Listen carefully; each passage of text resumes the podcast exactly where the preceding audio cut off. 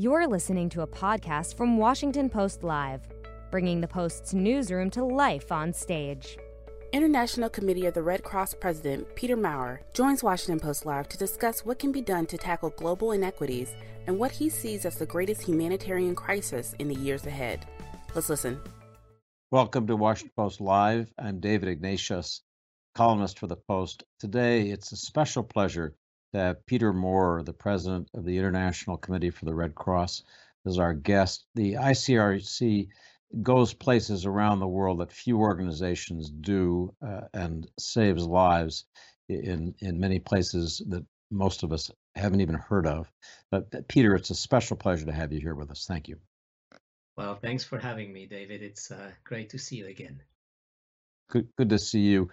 The ICRC, as I as I suggested, uh, has a window on conflicts around the world, and I want to ask you about a number of them. I'd like to start with the conflict in Gaza, the 11-day war that ended last month. Your representatives have been on the ground, seeing the extent of the damage and the need for reconstruction and relief. Give us a sense of what your people have seen in Gaza. Well, one thing is what uh, my colleagues on the ground see. And of course, as in any war, there is uh, massive destruction uh, of, of building, of infrastructure, uh, which my colleagues see. What is more important, I think, is what they see and hear in conversations with people in Israel and in Gaza. And this is the psychological impact of this warfare uh, which has lasted uh, more than a week. It's the day and night insecurity, the trauma uh, of uh, men, women, children who have been exposed to it. And I think that's what uh, worries us sometimes even more than the physical destruction which we witness. And Peter, let me ask you to follow that up. What should the world community do about the mental health consequences of these conflicts for uh, people in Gaza, people in Israel, but people in all the conflict zones that you monitor. How should we think about that? Well, there is a, a kind of an obvious and easy answer, and the obvious and easy answer is uh, these all these conflicts need political solutions. Political solutions need sustained diplomatic efforts to bring parties uh, parties to conflict together. It's uh, finding a way uh, below beyond warfare which allows communities to live together. But of course, the situation is is more complex, and finding political solution, as we all know, is uh, is not easy. What is even more important is to find at least pathways to those solutions. It's building confidence and trust uh, through the respect of international humanitarian law. For instance, it's uh, giving a perspective to those who are trapped in between front lines. And this is something which can be sort of uh, decomposed in in doable steps while finding a political solution is the sort of normal reflex that we all, humanitarians and many others have because at the end of the day, we know that we can only mitigate uh, the effects of conflicts. We can eventually uh, stabilize situations, but a real pathway out of conflict can only come with uh, engagement of powers, with uh, nudging local uh, representatives, uh, nudging local leaders into negotiating peaceful settlements. It's finding uh, equitable ways of dealing with some of the developmental, some of the uh, social, economic discrepancies on the ground. It's a larger agenda which needs the whole international community to work together and not uh, to work against each other. The fact that we are confronted today with massive power competition gives options to local actors to regional actors to choose between the ones or the other. I think uh, the complexity of the dynamic of violence has gone beyond structured groups. Uh, we see increasingly inter-community violence on the ground. So sustained political efforts, but also reconciliation efforts in societies are absolutely critical. A good example of the complexity of conflict is the war in Syria, now 10 years old. You and I have talked about it uh, in the in the past. Uh, you recently were in Syria. You were visiting the Al Hol refugee camp. We had that striking footage uh, at the beginning of our program today, in which you referred to the situation there as a scandal. There are, uh, by my count, over 60,000 uh, refugees, some of them ISIS families living in those camps. You were quoted in something I saw, Peter, as saying, This is really the place where hope is going to die. It's one of the largest, if not the largest, child protection crisis with which we're confronted today. Tell us about what you saw on the ground so that our viewers have some sense of this place so far away. And then think with us about what to, to, can be done about it uh, so that, that we don't have a generation of people who will make war all over again? Well, one thing uh, again is, of course, the very dire situations for the people living in Al Hol, as you rightly say, David, that's uh, uh, first and foremost women and children of those fighters who Islamic State group fighters who have fought the war till the bitter end in Baghuz. Uh, they have come uh, to Al Hol camp. They are there, have been there for the last two years, which means that for the kids in those camps, and it's more than 40,000 children uh, below 12 years of age, which haven't really seen uh, sustained schooling efforts, which have lived in tent and makeshift uh, uh, provisional uh, habitat. It's a very difficult situation. It's a place full of violence uh, within the camp. It's a very dire, again, physical environment in which uh, these kids and uh, women are growing up, which alone is a big problem. What is even more difficult for me to accept is the fact that uh, there is no process of either screening or adjudication of those who are in the camps, which would give them a perspective of how they can get out and whether they are adjudicated, whether they are eventually liberated because there is uh, no proof of any uh, violations of uh, of laws and and fundamental uh, provisions of uh, international law having been violated by them. And so there is no perspective of due process, which I think is almost as difficult to accept as the dire uh, situation in the camp are. What can you do in those situations? Of course, on the one side, and that's what we and uh, a couple of other humanitarian organizations are doing. We can bring uh, humanitarian assistance. We do tens of thousands of meals every day uh, for uh, those people in the camp. We can offer medical services. We can, uh, for the kids, uh, try to have a minimal form of education, schooling, psychological accompaniment for these difficult situations. So there are ways to improve the situation in the camp.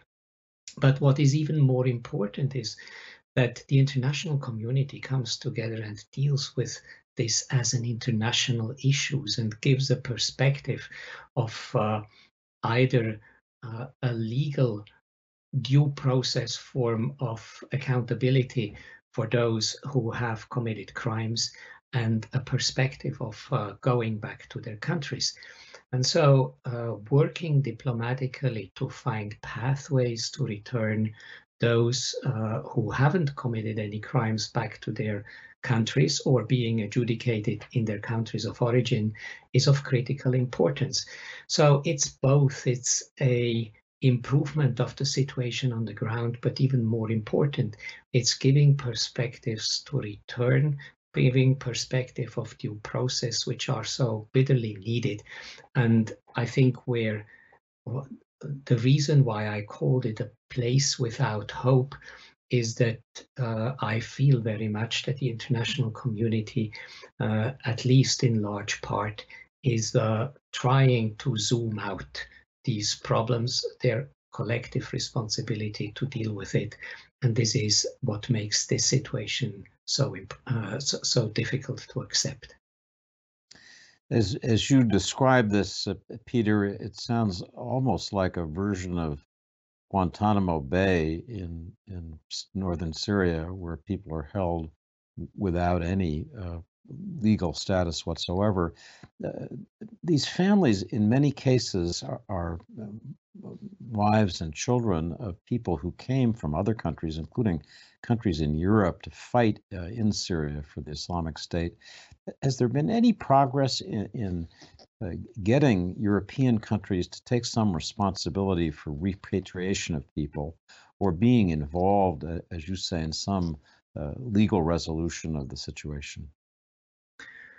I think uh, what uh, fortunately we have seen that at least some European countries have uh, been willing to take back children uh, to reintegrate them with families uh, in their own countries and uh, some members of the European Union and others have been able to repatriate children.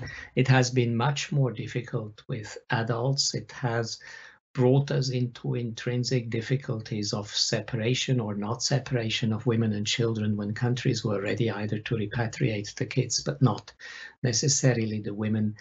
And so uh, there is a certain amount of consciousness of uh, countries that this is an important issue, but political consensus is still elusive to really address forcefully this situation of uh, of the families of Islamic State group uh, fighters being stuck in northeast Syria.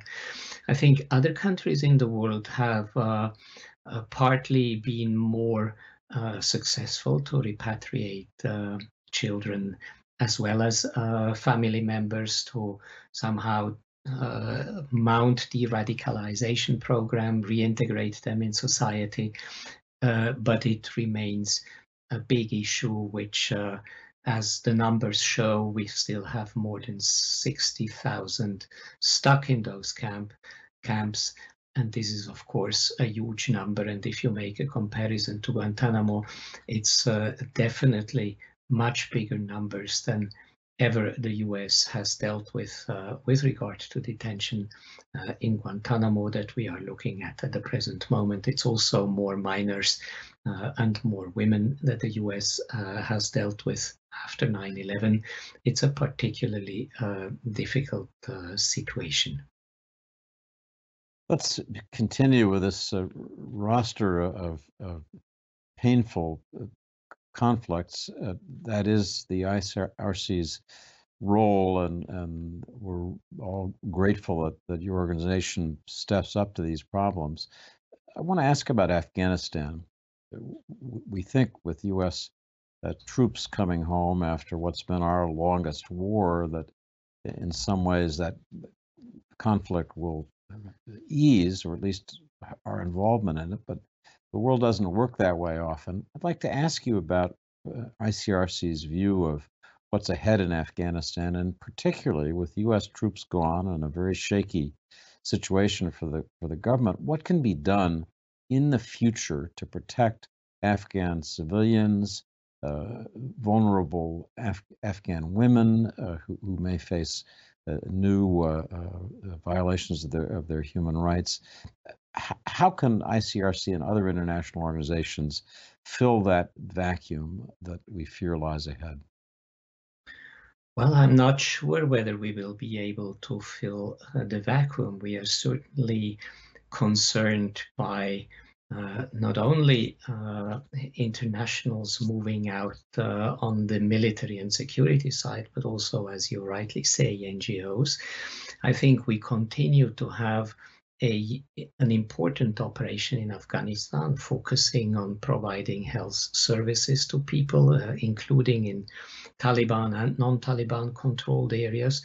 I think here again, what is badly necessary is also an internal process in Afghanistan, which would lead to a legitimate uh, government uh, with uh, an impact of uh, in in the whole of the country. I think what we are ready to do is uh, to continue to support wherever we can through humanitarian assistance in some of the key areas uh, for which uh, we have worked over decades now to continue this support and this work. But there is a real problem of lack of visibility of a possibly forgotten conflict that we see emerging in Afghanistan with less international attention, less support for social services in the country, uh, less uh, legitimacy or no legitimacy uh, immediately emerging out of the peace process for a strong Afghan government. And this is certainly uh, an issue of concern given uh, that already over the last uh, years we have seen emerging and continuing levels of violence in the country, which at the end of the day haven't been we haven't been able to curb and no intervention of the international community has been able to curb. Unfortunately, we have seen growing uh, numbers of civilian victims over the last four or five years.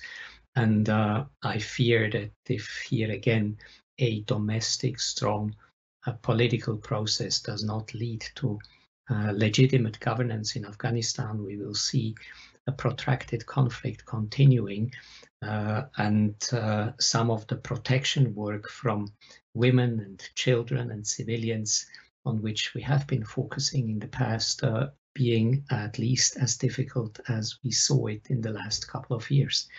So continued engagement is of critical importance and we will try the best we can to continue and hopefully also with the support of the international community scale our response to the underlying social and development and developmental problems in the country.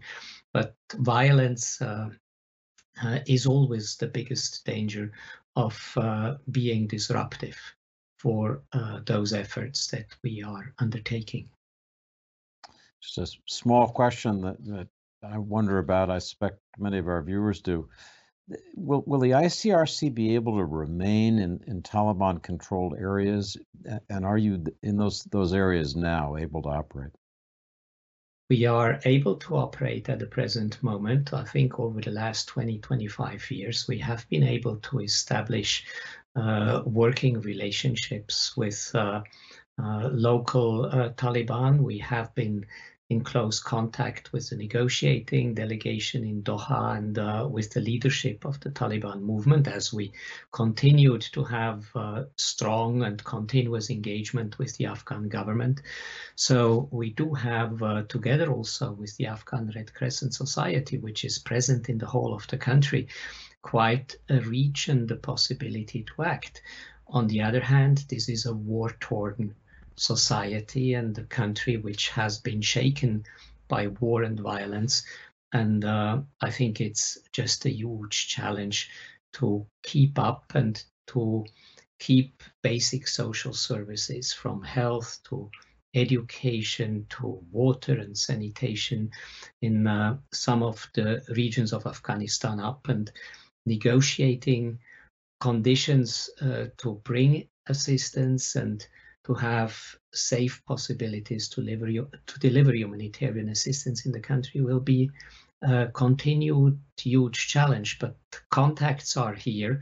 What is maybe of uh, quite a concern to an organization like mine is that uh, the issue is not only between the present Afghan government and the Taliban, it is also that the Taliban are contested by even more radical groups, and we will have to uh, see how the political dynamics on the ground develop to continue to maintain the accesses and relationships that we uh, have been able to build and to continue over the last couple of years. One of the terrible things, uh, Peter, that you and your group uh, know better than anyone is that over the last year and a half in these conflict areas, there's been the additional threat uh, of the COVID 19 pandemic.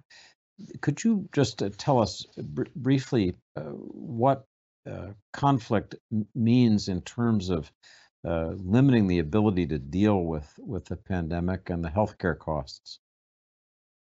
Well, it was one of my striking experience over the last uh, year to see that while the whole attention in the international community was uh, dealing with COVID, conflict and violence continued unabatedly, and the protractedness of many situations with, in which we were working of impact of climate change, impact of violence, structural poverty, governance issues with which we have been dealing in the past were compounded by uh, the health impact of COVID, but also by the secondary impact uh, of COVID, meaning that economies have been heavily disrupted, in particular the informal sector in so many countries in which uh, we operate.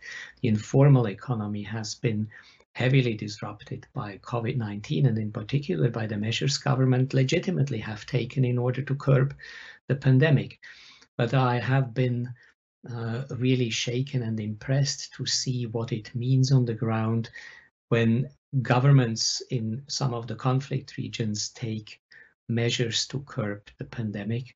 Uh, it has massive impact on the weak informal economic sector. It kicks out of income possibilities, uh, hundreds of thousands and millions of people. The World Bank has estimated that we have accumulated more than 120 or 150 million people who have slided uh, below the poverty line uh, with COVID. So it is really a uh, an additional challenge on top of an already uh, protracted situations uh, with, in which climate change poverty and violence uh, have met over the last uh, 10, 15, 20 years and which have produced these hyper uh, fragile situations and complex situation with which we are dealing. COVID hasn't helped and, and even has accelerated and accentuated some of the inequities and inegalities with which we have been dealing. So uh, we have unfortunately seen massive negative impact, even if the health impact of COVID is more difficult to assess in some of the conflict regions because we simply lack the figures and the statistics which would allow us to have an accurate image on what the health impact of COVID and the pandemic was. Let's talk for a moment about keeping uh, your uh, people, uh, healthcare workers in general, safe uh, in these conflict zones, uh, in, in the fragile uh, areas where, where you operate. There's some shocking numbers that are gathered. One group called the Safeguarding Health in Conflict Coalition, and another set of statistics ga- gathered by Amnesty International, shows a, a horrifying vulnerability of healthcare workers to attacks uh, in these areas. What can be done to, to, to make the people who are trying to save lives uh, safer themselves? Is that something that you, you have any thoughts for us about? Well, we uh, have been really uh, uh, shaken by the continuous attack over the last couple of years and while we have seen attacks on health and healthcare facilities, healthcare workers, ambulances increase in conflict settings over the last couple of years, uh, which has led also to respective resolutions in response to this development in the Security Council. But this trend, unfortunately, has even been accentuated with, by, and through COVID. It has been I hope at the beginning in, in the initial phase of the pandemic that uh, pandemic would eventually bring sense to belligerents and to societies and keep violence away from healthcare workers, but it has rather exacerbated violence around healthcare and healthcare delivery uh, delivery of healthcare services because of the scarcity of some of these services, the increasing uh, uh, difficult competition within society of getting uh, some of these health services into communities. And this has rather exacerbated violence. We could uh, see and statistically prove that COVID has further, uh, in addition to conflict-related attack on attacks on healthcare workers, has led to even more attacks coming very often from families, from uh, communities, uh, to healthcare workers and health facilities, but at the end of the day, competing over very scarce health services in some of these fragile contexts. What can be done? I think uh, we need first to scale up the services, which uh, uh rightly so communities ask uh, from their health systems. And then, of course, uh, it needs a broad campaign to sensitize communities of the strategic importance of health services for communities uh, in order to prevent and curb. We need also, and we have done over the last couple of uh, years, to bring the health community, health workers together in order to help them protect, to train and educate them on how to deal with these complex situations. I think a lot can be done at the level of communities, at the level of healthcare workers, but also politically to uh, really uh, respond to this uh, awful trend, which has been accelerating the spiral towards the bottom of delivering healthcare services in very fragile and difficult circumstances. In our last few minutes, I want to talk about about money which is what's needed to pay for the good work that you and and others do. You uh, and the the Red Crescent uh, movement have, have, called for a nearly three billion dollar, three billion dollar program to deal with pervasive inequalities uh, that have been revealed by the, the COVID pandemic. Uh, so that uh, proposal is on the table. Your own organization, the ICRC, which you've talked about so powerfully today, uh, you said last December is, is uh, badly underfunded in terms of the work that it needs to do. Has that funding situation Im- improved, and, and how can you uh, get the money that you're able to use uh, so effectively to, to keep doing your job? Well, we have been uh, generously funded uh, uh, largely by OECD countries over the last couple of years. But of course, with the spike in needs that we have seen with increasing fragile situations that we have talked about, David, the gap between our resources and the needs has increased, and this is true for the whole humanitarian sector. I think uh, what we need is uh, a broader community of states shouldering uh, the bill. It's probably a new deal on how to support some of the essential frontline work that humanitarians are doing.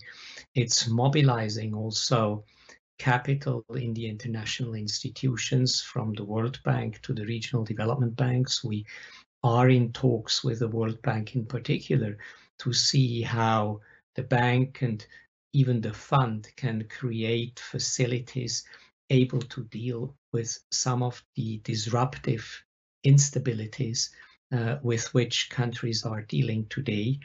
I think it is important also to look for new financial instruments, participation of the private sector, new financial instruments. And then it is important at the same time that we do not use the money to move people further into dependencies. And I think this is maybe the critical balance to find. On the one side, we need more money, but we also need to encourage people to find productive activities much earlier And maybe uh, we have done in the past in order uh, to move them faster out of the worst crisis, which always comes with dependencies. People don't want to be dependent from handouts of the international community.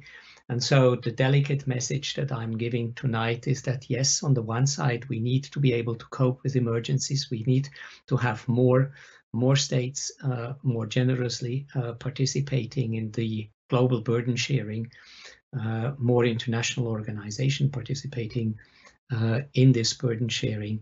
And at the same time, we need to find income generating activities earlier on to help people stand on their own feet.